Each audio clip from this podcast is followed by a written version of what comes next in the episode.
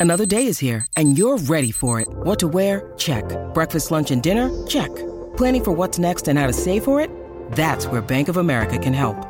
For your financial to-dos, Bank of America has experts ready to help get you closer to your goals. Get started at one of our local financial centers or 24-7 in our mobile banking app. Find a location near you at bankofamerica.com slash talk to us. What would you like the power to do? Mobile banking requires downloading the app and is only available for select devices. Message and data rates may apply. Bank of America and a member FDIC. You are listening to As a Woman, episode 88, The Failed IVF Cycle. In this episode, I'm talking about what it's like as a fertility doctor when IVF fails and how we approach what to do next. Welcome to As a Woman, the podcast hosted by fertility physician Dr. Natalie Crawford to educate and empower women. Each week, learn about your health, your fertility, and how they relate to your true self. Become a part of the community fostering collaboration over competition while learning how to authentically find your voice and amplify others as a woman.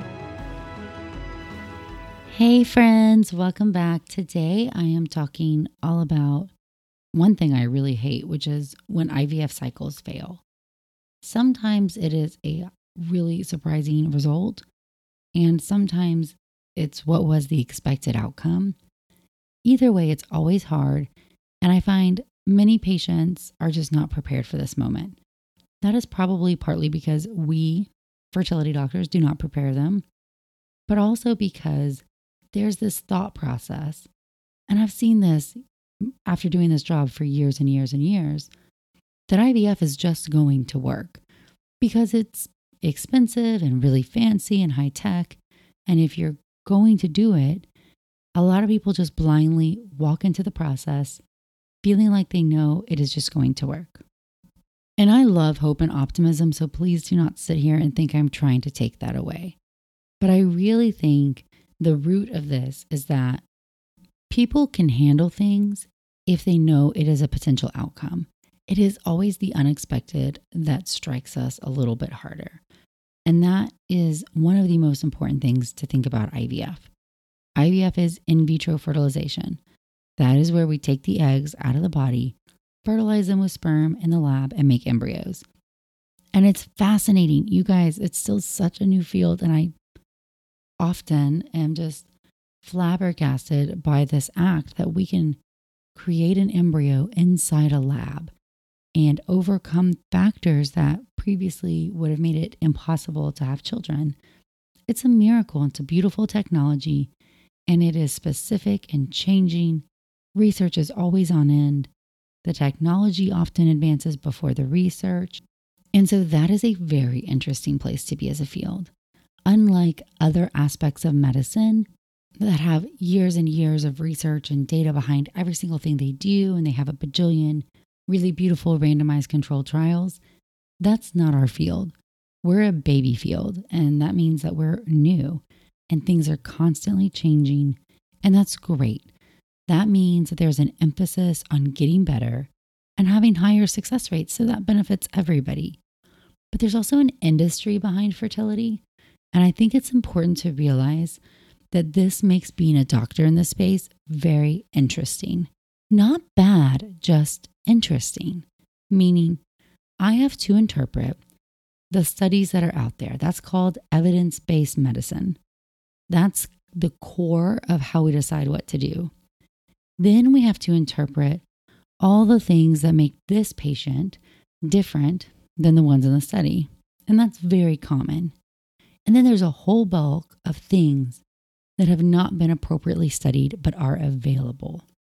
More is not always more, but sometimes really good technology or options come into the field, and it doesn't mean they're bad just because time hasn't passed not to study them yet. And I'm saying all of this because I think this is one of the number one frustrations for patients is that we all practice medicine differently. Practice to practice, what you're exposed to, how you interpret literature, and how you deal with new technology. I know some docs who, hey, newer is better, and they bring everything into their practice, no matter if it costs more or takes longer or what the risks are. And I know others who are so late to adapting it that it's embarrassing. So if you go onto Instagram groups or communities or Facebook groups, you are going to see, well, my doctor did this or this worked for me or have they mentioned or what about this? So, that as a patient, as a person who has invested your resources, your time, your money, your physical well being, and your emotional reserves to go through a process and then feel like your doctor was hiding something from you or not giving you the best treatment possible, that feels really crappy. And I am acknowledging that. And so I try really hard personally to explain all of these options to patients, even to say, here are all the different things we could do at this time this, that, XYZ. And here's why I think you're a good candidate, or why I think you are not, or why it shouldn't be indicated, but talking them through. So it's not just, oh, she doesn't need an ERA, so I'm not going to bring it up. I believe in practicing medicine by educating. Most of you guys know that about me by now. So my approach is to say, I know you are smart and savvy, and you're going to find information and education. And I encourage that. But that means that on my end, I must be prepared to discuss these options with you, go through pros and cons of each one, and come up with a plan that we both feel good. And my job is to interpret that evidence or lack thereof when we're talking about these. This is the bad thing about this option, but this is the good thing. This may cost you more money and may not help, but it may help. So I'm going to walk you through my approach in this video, but I'm going to pause and say we all practice medicine different. If your doctor does not approach things this way, it does not mean you have a bad doctor. However, it may not be the right relationship for you, or it may be that you are not communicating well with your care team. I do have a video, so I've been hanging out on YouTube, which is an entirely new world of ring lights and video editing and all kinds of things. But my most recent video was five must know things before starting IVF. So if you're listening to this before you start IVF or before you do another cycle, go and listen or watch that video because I do break a few things down that may put it in a different perspective. Okay, so the number one thing to start with is that you need to know what is success. So we're sitting over here talking about a failed IVF cycle. That sounds obvious what that definition is. But those of you who know, know that it's not that easy. So think about everything that has to happen in the majority of IVF cycles nowadays. Most of my patients who go through IVF, not all of them, most of them are doing genetic testing, which means we stimulate the eggs, get them out of the body, fertilize them, make embryos, embryos grow out, get biopsied, sent off for genetic results. And then when we get a normal one, we do a frozen embryo transfer. And to be fair, defining success or failure is actually very tough in studies in our field too, because there's so many outcomes. The creme de la creme outcome is live birth, holding a baby in your arms. Well, some of the things that contribute to live birth happen significantly after your IVF cycle. There's also just positive pregnancy test or clinical pregnancy, not just the positive test, but seeing a baby on ultrasound. Then there is having normal embryos, having embryos that grow out even to be biopsied, having eggs that can be fertilized, responding to stimulation. So I just walked you backwards through a bunch of different thought processes, and you could have success or failure at any one of these. So, what a complicated field that we live in.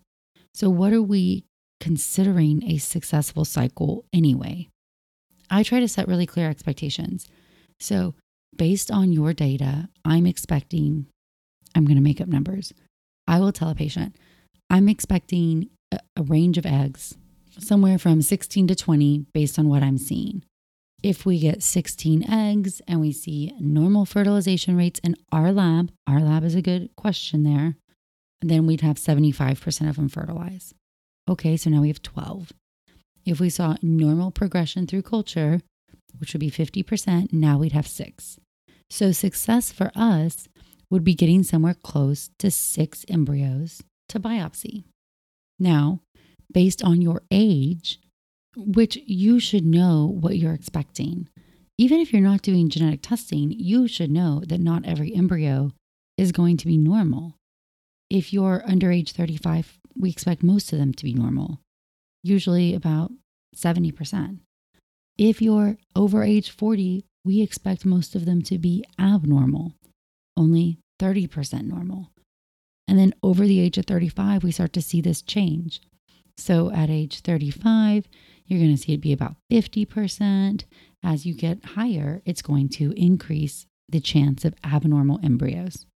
And then not every normal embryo will have success in frozen embryo transfers. It'll be much higher than without genetic testing. That's for sure. But again, what is success? You can see positive pregnancy test rates, if that's what somebody's quoting you, usually around 70%. And then you have miscarriage chance, so the live birth rate's a little bit lower. If somebody's acting like their chance of you taking home a baby from one cycle is going to be 90% or more, those numbers don't exist in our field. You need to ask really good questions to understand what they're talking about. I wish those numbers existed. And now a word from one of our sponsors, Apostrophe. With the temperature starting to warm up, I'm so excited the summer is around the corner and getting ready and looking forward to the summer months. But I know that when I'm outside enjoying nature, I need to pick up supplies to prepare myself for summer adventures. And if you want to get your skin glowing in time for summer, it's time for you to get started with Apostrophe, who is sponsoring this episode. Apostrophe's goal is to help you feel confident in your own skin. So whether you're dealing with breakouts, signs of aging, or acne scarring, Apostrophe will help you love the skin you're in. I personally love that you get access to an expert dermatology team, a tailored treatment plan. It's simple to sign up for your first visit, and there is no in person appointment or trip to the pharmacy needed. We have a special deal for our audience. Get your first visit for only $5 at apostrophe.com slash AAW when you use our code AAW. That's a savings of $15. This code is only available to our listeners. To get started, just go to apostrophe.com slash AAW and click Get Started. Then use the code AAW at sign up and you'll get your first visit for only $5. Thank you, Apostrophe, for sponsoring this episode. And now a word from one of our sponsors, Ritual. Did you know that women were excluded from clinical research policy by federal law until 1993? But women belong in scientific research. They're essential, and Ritual knows this. I choose Ritual multivitamin every day because it is easy to take, and I know that I am getting high quality and traceable ingredients in a clean and bioavailable forms.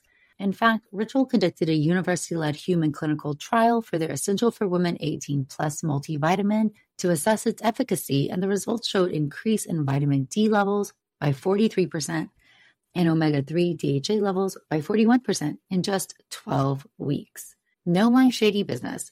Ritual's Essential for Women 18 Plus is a multivitamin that you can actually trust.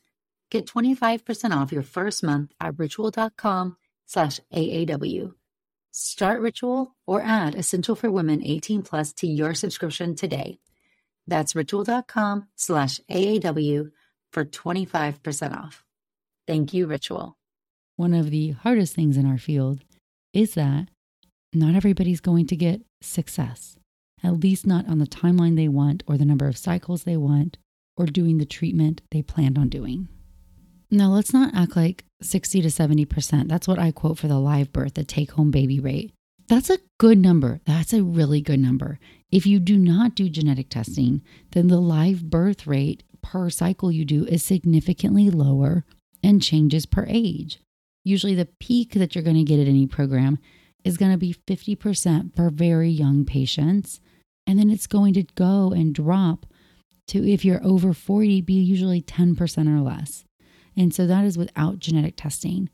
We can normalize those rates and make the most probable outcome that you do get pregnant with your transfer by doing genetic testing. That's a huge reason why I'm a fan of it. I don't always do genetic testing. Genetic testing is where a biopsy is taken of the embryo and the cells are sent off to look at the karyotype, looking at the type of chromosome and the number of chromosomes that the embryo has from this placenta or trophectoderm biopsy.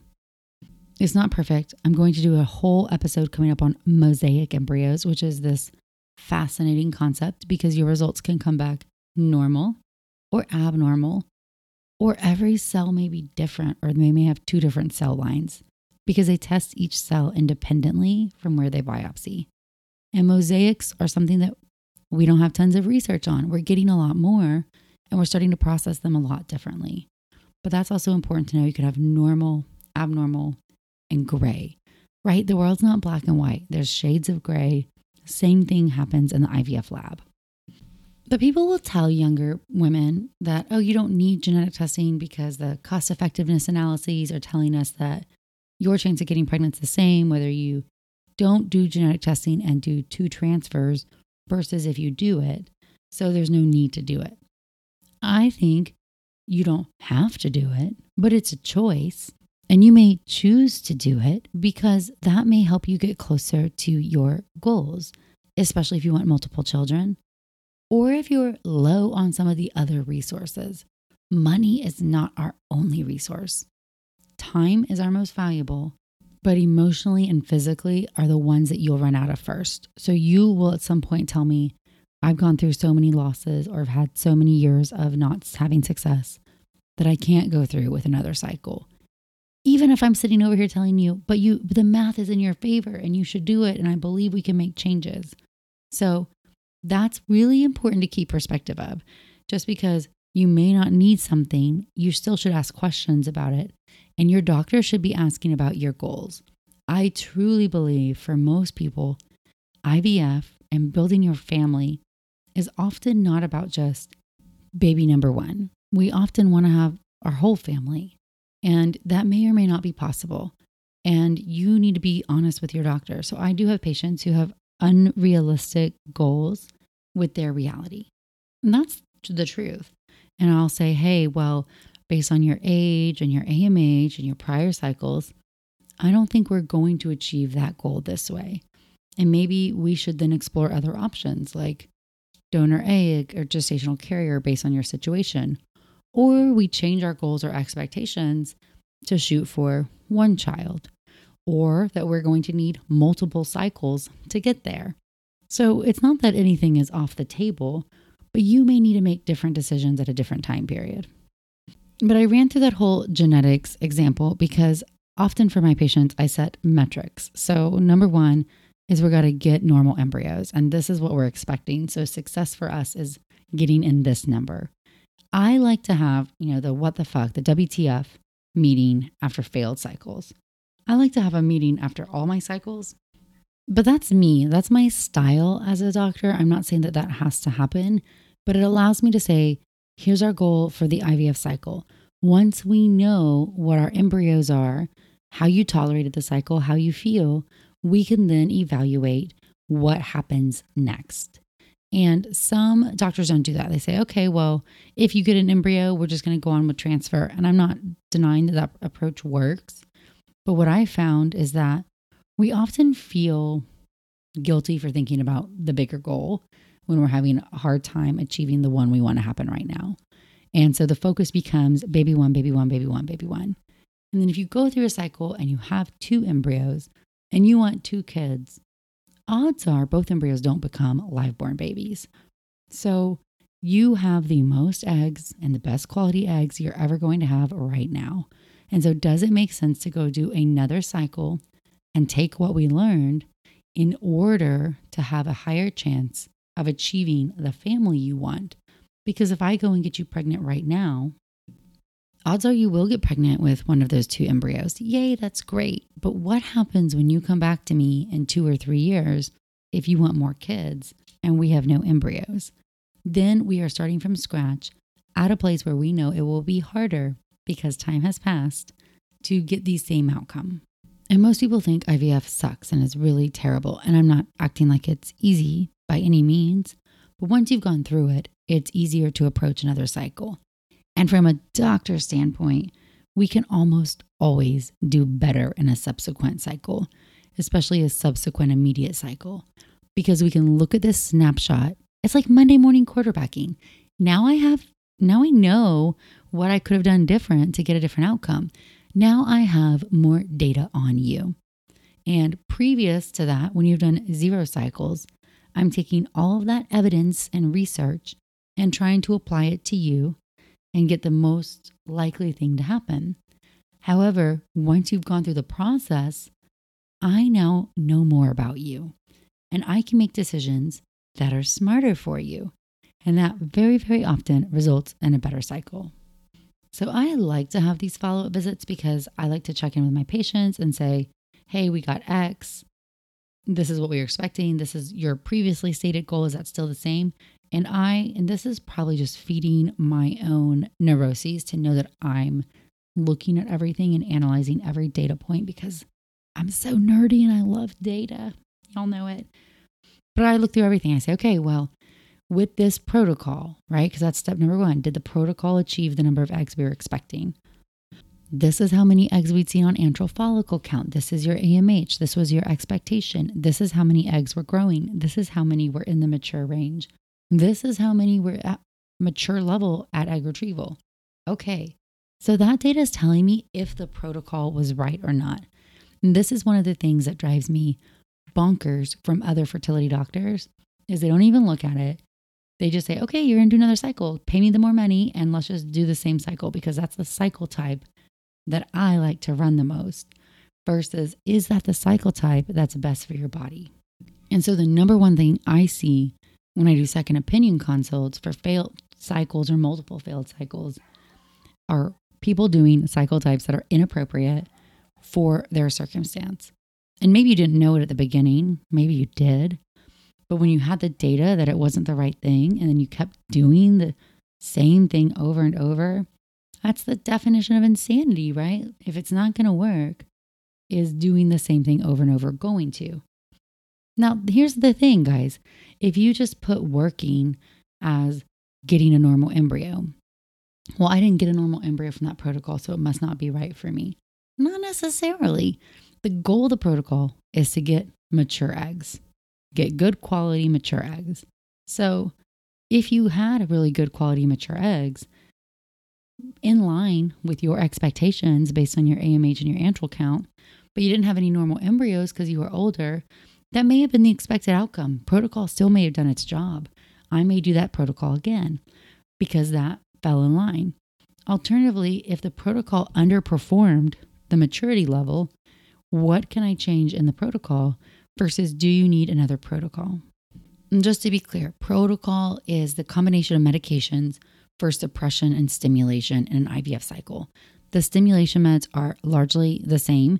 There's FSH, follicle stimulating hormone, that stimulates the follicles to grow. That is used in a variety of doses based on how many eggs you have. There's Menopur, which is a combination of LH and FSH, which is needed to support hormone production from the ovaries. And there's a bunch of suppressions.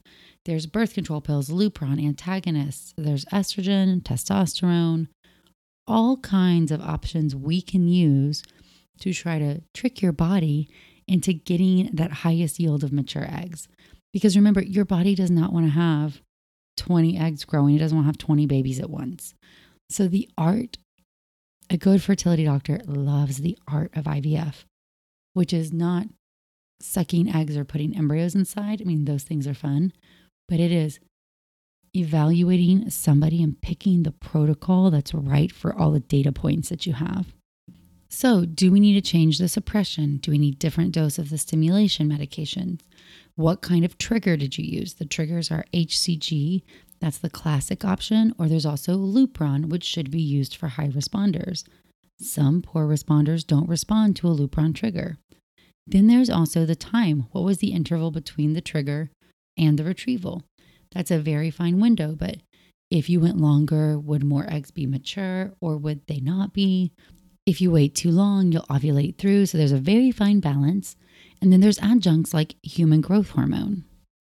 So, the use of growth hormone is not FDA approved, but it has been looked at in multiple studies and does appear for some select women to increase the number of mature eggs or embryos that make it through or the ones that are genetically normal. So, it is improving some of those metrics of success, at least in poor responders, older women, women who have fewer eggs, women who have lower AMHs, women who've not had a good response to a cycle in the past. To nerd out, growth hormone in the body is released from the pituitary gland in pulsatile fashion. It changes based on how old you are, your sex, sleep, diet, exercise, stress, all of those things. What it does is it works by increasing something called IGF 1, which is insulin like growth factor number one. And IGF 1 is present in the ovaries, around the eggs, and it is important to stimulate factors that are essential in how eggs make receptors for FSH. And the more receptors you have, the better you're going to respond to the medication. And it looks like eggs are less likely to die. Okay, there's a long winded explanation for why growth hormone is good. Well, guys, it's going to cost more money. So I can tell you as a doctor, when people are nitpicking how much this costs, I get, I get it. I get it. It costs a lot. But it's amazing. We're making an embryo in a lab and we're growing your eggs in the body. I mean, just think about when IVF first started that we would follow ovulation of one follicle and go in and do an abdominal surgery and aspirate the follicle before it would ovulate and try to capture the egg that way. You, we didn't have these stimulation meds, so they cost a lot. It sucks to give you shots, but we really, I promise you, we're trying to do what's best for you and we want to save you money if if this country just covered IVF and drugs for every patient, we would feel a lot more comfortable to run protocols and do things that were in the interest of the patient regardless of how much it cost. That's not the reality of how we practice medicine in the states and fertility. So I clearly explain to patients, "Hey, I think we need to use this. It is going to cost you more money, but in the context of everything, I think it is worth it." Or based on the data, you probably don't need this. I'm not going to include it in your protocol. Data hasn't shown that it makes a difference for the high responder or the young patient. That being said, I will use it for those women if we just haven't gotten the outcome we want in a prior cycle. So I'm trying to take the data that exists and apply it and not make you spend a bajillion dollars because money is a real limiting resource. And I understand that. But I also want to have the highest chance of getting you where you need to go.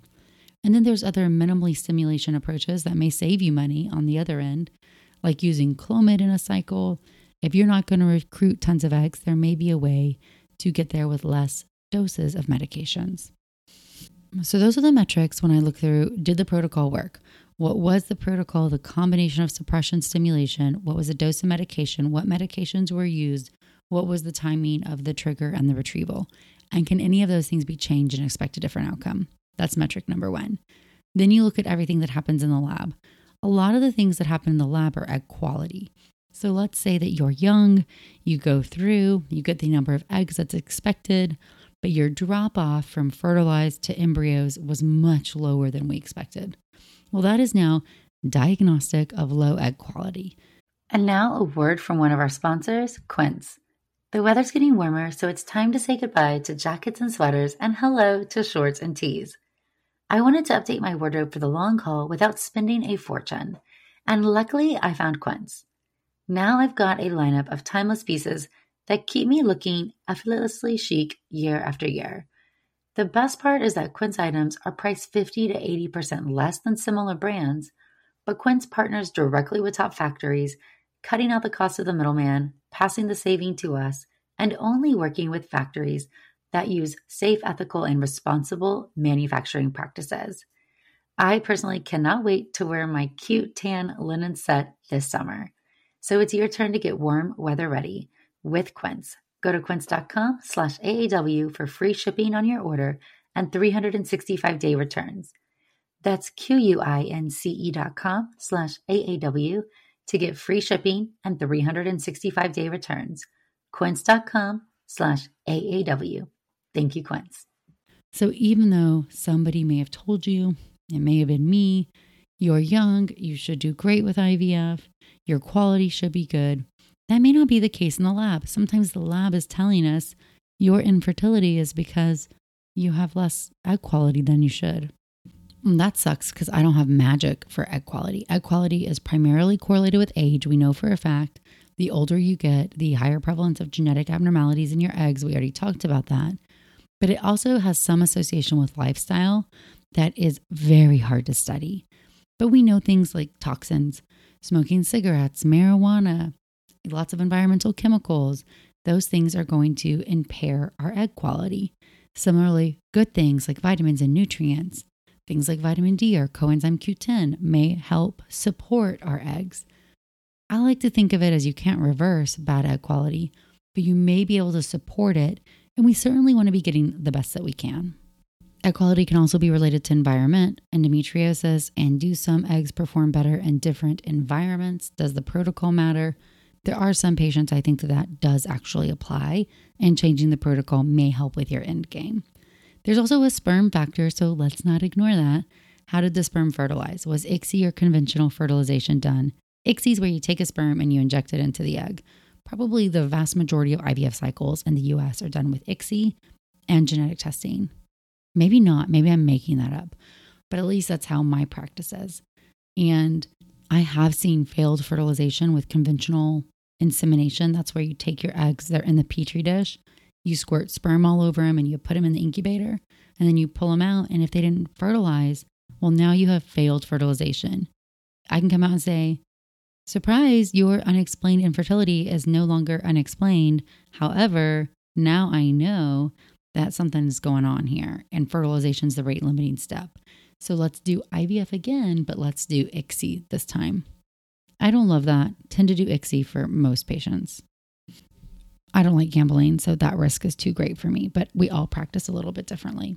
There's emerging evidence that in a subset of men who have recurrently poor fertilization or poor development once the male genome of the embryo kicks in, which is between days three to five. So, from an egg, even though fertilization happens on day zero, that day zero to three, all the cell division is all dependent on the maternal genome, comes from mom. However, once the male genome kicks in from day three to five, you sometimes can see a big drop off at that place. If you do, then we start to worry that something's wrong with the sperm. Similarly, we can talk about lifestyle factors, toxins, diet, supplements, but we also want to make sure what was the sperm count? Does the count need to be improved? How was the motility? And there's a test called a DNA sperm fragmentation. This test is looked at to see if the sperm have less integrity in the DNA, which is in the head structure of the sperm. And the thought process is that maybe sperm develop normal in the testes.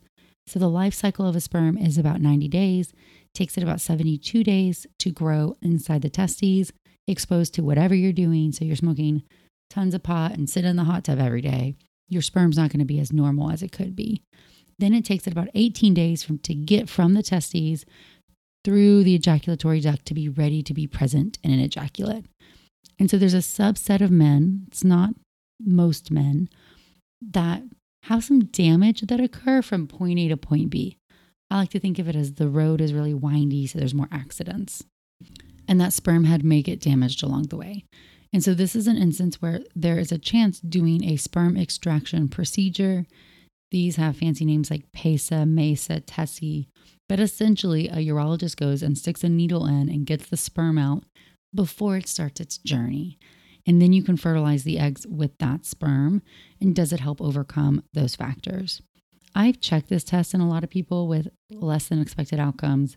Usually it is normal, but not always. And you have to talk it through and think about it. If I have a couple who's not going to pay the very large additional fees for a male surgical procedure at the same time, is there utility in checking the test? I think that's a true and honest discussion when this comes into the conversation. But that's something to think about is the male component. Most of my WTF appointments are for no genetically normal embryos, and largely this is an expected outcome due to age. I still break down the entire cycle because I want to manipulate every single data point and try to do better in the next cycle. Sometimes we do better because there's less stress, the shots aren't scary anymore, you know what's coming, the roadmap is expected, and that can help. Or that you've been doing those good behaviors for a little bit longer. So maybe that tincture of time adds up there. But often it says, hey, the math is not in our favor yet. And I have this conversation all the time. I actually have a chart that I show patients, and it is your rate of having a normal embryo based on how many blastocysts you send off to biopsy based on your age. And let's just, I'll read you an expected group from age 38 to 40. So at age 38 to 40, if you send off three or fewer embryos, you have a 60% chance of having one of them be normal. And again, not every normal embryo turns into a baby. If you send off four to six embryos, you have an 88% chance. So in 60%, that's almost flipping a coin. 88% is the vast majority. When you get to 7 to 10, you have 92% should have a normal. So if you're 38, you have sent off 10 embryos and you have not found a normal embryo yet, you are now falling way outside the curve of what's expected. On the other hand, if you're 38 and you've sent off two embryos, you're sitting in a room with 40% of all women who just went through IVF, and that's a big group. So we shouldn't make these huge decisions like I should give up IVF forever. I will say, let's get through the protocol and see if we can get more. Sometimes yes, sometimes no. Then we say, okay, well, two was what I expected for you based on your other outcomes. So we achieved that goal. However, we haven't gotten into the majority category yet, really. So we need to do another cycle and try to get to that next level of success. And so that's a different way of phasing it. So even though we didn't achieve normal embryos and we would have loved to have had them, we actually had the expected outcome for our age. So we may change more, we may not. We may just need another cycle. What about embryo transfer? I like to have meetings before transfer because I want to make sure I'm not missing anything and there's different options for transfer. And when transfers don't work, let's start thinking through. Again, I don't do lots of fresh transfers.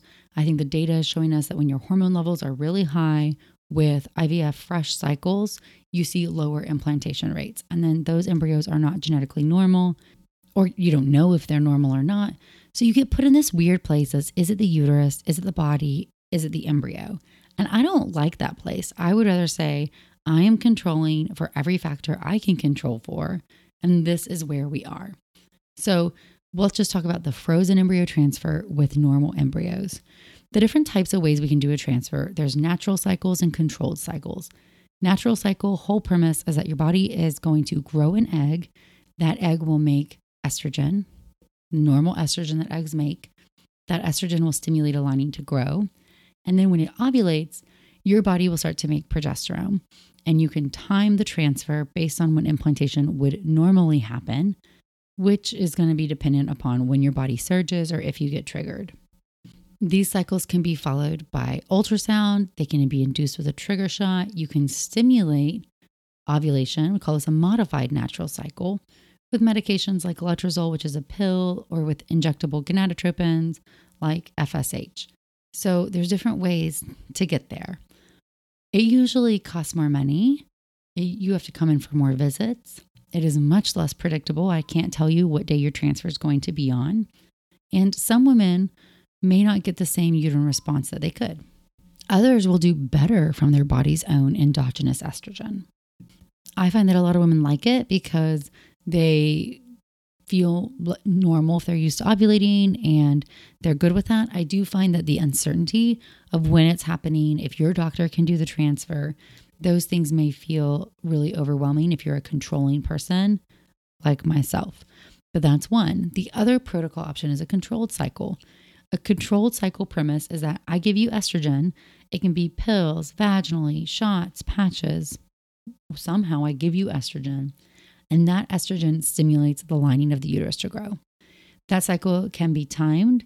Usually, you lead in with some type of suppression, birth control pills, or Lupron, or both, or none. You just start it on a natural cycle. But you have to make sure the body doesn't ovulate through. Taking estrogen should prevent ovulation. Estrogen tells the brain to stop sending out FSH. That's how birth control pills work. But every woman has a different level of sensitivity. So you have to check to make sure ovulation hasn't occurred. In all of these cycles, you're usually doing lining checks to see if the lining is both thick enough, which should be an individual goal based on your IVF cycle, and pretty. Is it trilaminar? Is it organized in response to estrogen? And I stand with all fertility doctors who will probably tell you we'll take pretty, organized linings over thick ones every day of the year. Progesterone can then be given in oral, vaginal, or injectable form in a modified or a natural cycle, your body's making some progesterone. That's an advantage. So you only need progesterone supplementation, like additional. In a frozen embryo transfer that's controlled, your body's making no progesterone. So we have to come in and totally replace it. And so you will see that almost all frozen embryo transfers that are controlled will have some form of injectable progesterone. And that's our BFF PIO or progesterone in oil. Now, before you do your cycle, I I'm floored at how many people just go into a cycle and don't do anything. I'm a big believer we want to evaluate the uterine cavity. That is best done with a saline infused sonogram or a surgical evaluation. HSG, the X ray dye test, is not a test that is specific enough for the uterus, and I do not trust an HSG alone. I want to either look in there with the camera or I want to look in there with my ultrasound and make sure that everything looks good. Cavity evaluation. I like to do a mock embryo transfer. That's a practice transfer. Again, I'm controlling, I don't like surprises. So if you need a special speculum or catheter or whatever, I like to know what I'm getting into.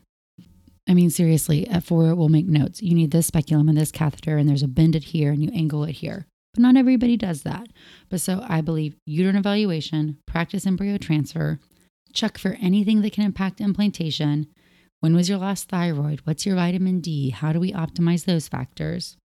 I really want to make sure that your history does not support that you need additional testing.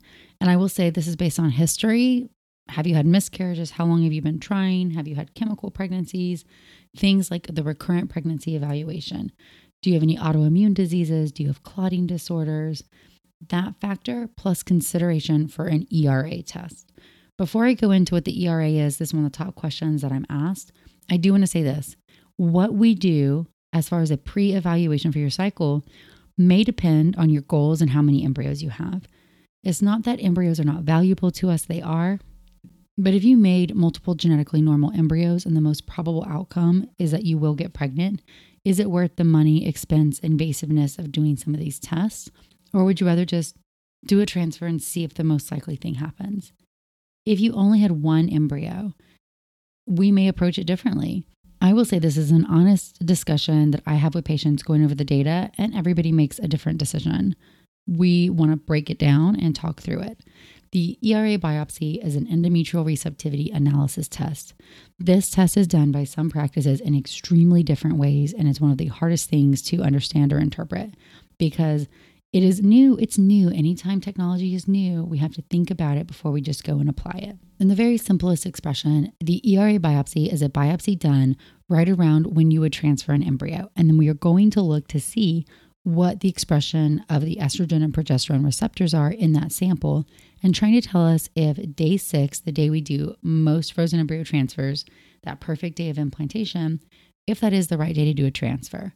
Now, it is in most women the right day. So I tell everybody, hey, if we go do this, the most probable outcome is that the test is going to come back and tell us that your uterine environment is receptive. The test takes a while. You have to stimulate a cycle. So, very often that's suppression, grow the lining, start the progesterone, and then you do a biopsy instead of taking an embryo out. That's an in office procedure in most practices. It is sometimes a surgical procedure at other practices, which could include facility fees, anesthesia costs, things like that. You then have to have a period and you start the process all over again. The test is only studied in certain protocol types, but different clinics will apply it to different ones. And so that is very murky data. The number one thing is that an ERA costs money, it's not the most comfortable procedure, and it takes time. At a minimum, it's taking you out of commission for at least a cycle, usually one to two months. Now, that may be worth it, it may not. So, you really need to think about it.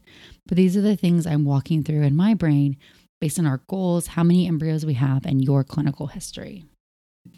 Okay, I'm going to end by saying recurrent implantation failure of genetically normal embryos is one of the hardest places for us to be. Once genetic testing of embryos came along, it completely changed this field because we really started to focus on the uterus. This part has changed our entire mindset. When I first entered this field, when transfers wouldn't work, we didn't always do genetic testing. And I would say, must have been a bad embryo. Don't worry about it. Let's just do another cycle. And a lot of those people got pregnant. That being said, now that we know things about shift and receptivity and all the adjuncts that may make a difference for certain patients, we have to start thinking about all of this and applying it to each patient. I do sometimes take patients to surgery, do kind of more rare but extended suppression protocols, and start going down that pathway of how can we get you to that successful outcome. I do want to say that adding additional genetically normal embryos is not a treatment strategy that is going to make much sense. If we start to believe that the problem with getting you to the baby is your uterus, why should we put more of those normal embryos into that uterus? We are not increasing our pregnancy rates by a significant enough number to validate putting those embryos in. If you're at a program that did not do genetic testing, that's a different conversation based on your age, and I will leave that up to you and your doctor. I am telling you how I approach this conversation, not sitting here trying to tell you what to do. I don't think everybody needs human growth hormone or an ERA test to get success. In fact, I know that they do not. However, I do know that it's really hard to be in this situation when a cycle doesn't work. And I want to send you love and I want you to take care of yourself. I want you to consider things that can lower your own stress and how do you live your life throughout this process. I talk about this in the contingent life episode, which was recorded years ago, thinking about not putting everything on hold while you're in this unknown state of going through fertility treatments. And how do you still take care of yourself and be true to yourself, yet do everything that's best for the cycle? I am telling you that it's okay to ask for help, to go to therapy. In fact, I encourage it to spend time taking care of you and not taking care of everybody else. It's okay to cry about it, to not want to talk to certain friends who are having fertility success, but to find a group of those who can support you no matter what. You also need a doctor who can answer your questions. If the things I talked about here have never even entered a conversation and you're having repeated failures, you might need to consider a second opinion or talking to another doctor. And we see that all the time in the field. Personal relationship, fertility is hard. We want, we all want you to achieve that goal. But what it's going to take for each person is going to be different. Thank you guys so much for listening. As always, you can follow me on Instagram at Natalie Crawford MD or go check out the YouTube channel, Natalie Crawford MD. You can just search that and you can find me. Appreciate you guys so much. I am going to do another IVF FET frequently asked questions soon. I will be taking those questions from the YouTube video that was released this last week Five Things You Must Know Before Going Through IVF. So if you have a specific question, you can go over to the YouTube channel, put it in the comments of that video, and that's where we'll pull for that episode. Thanks so much.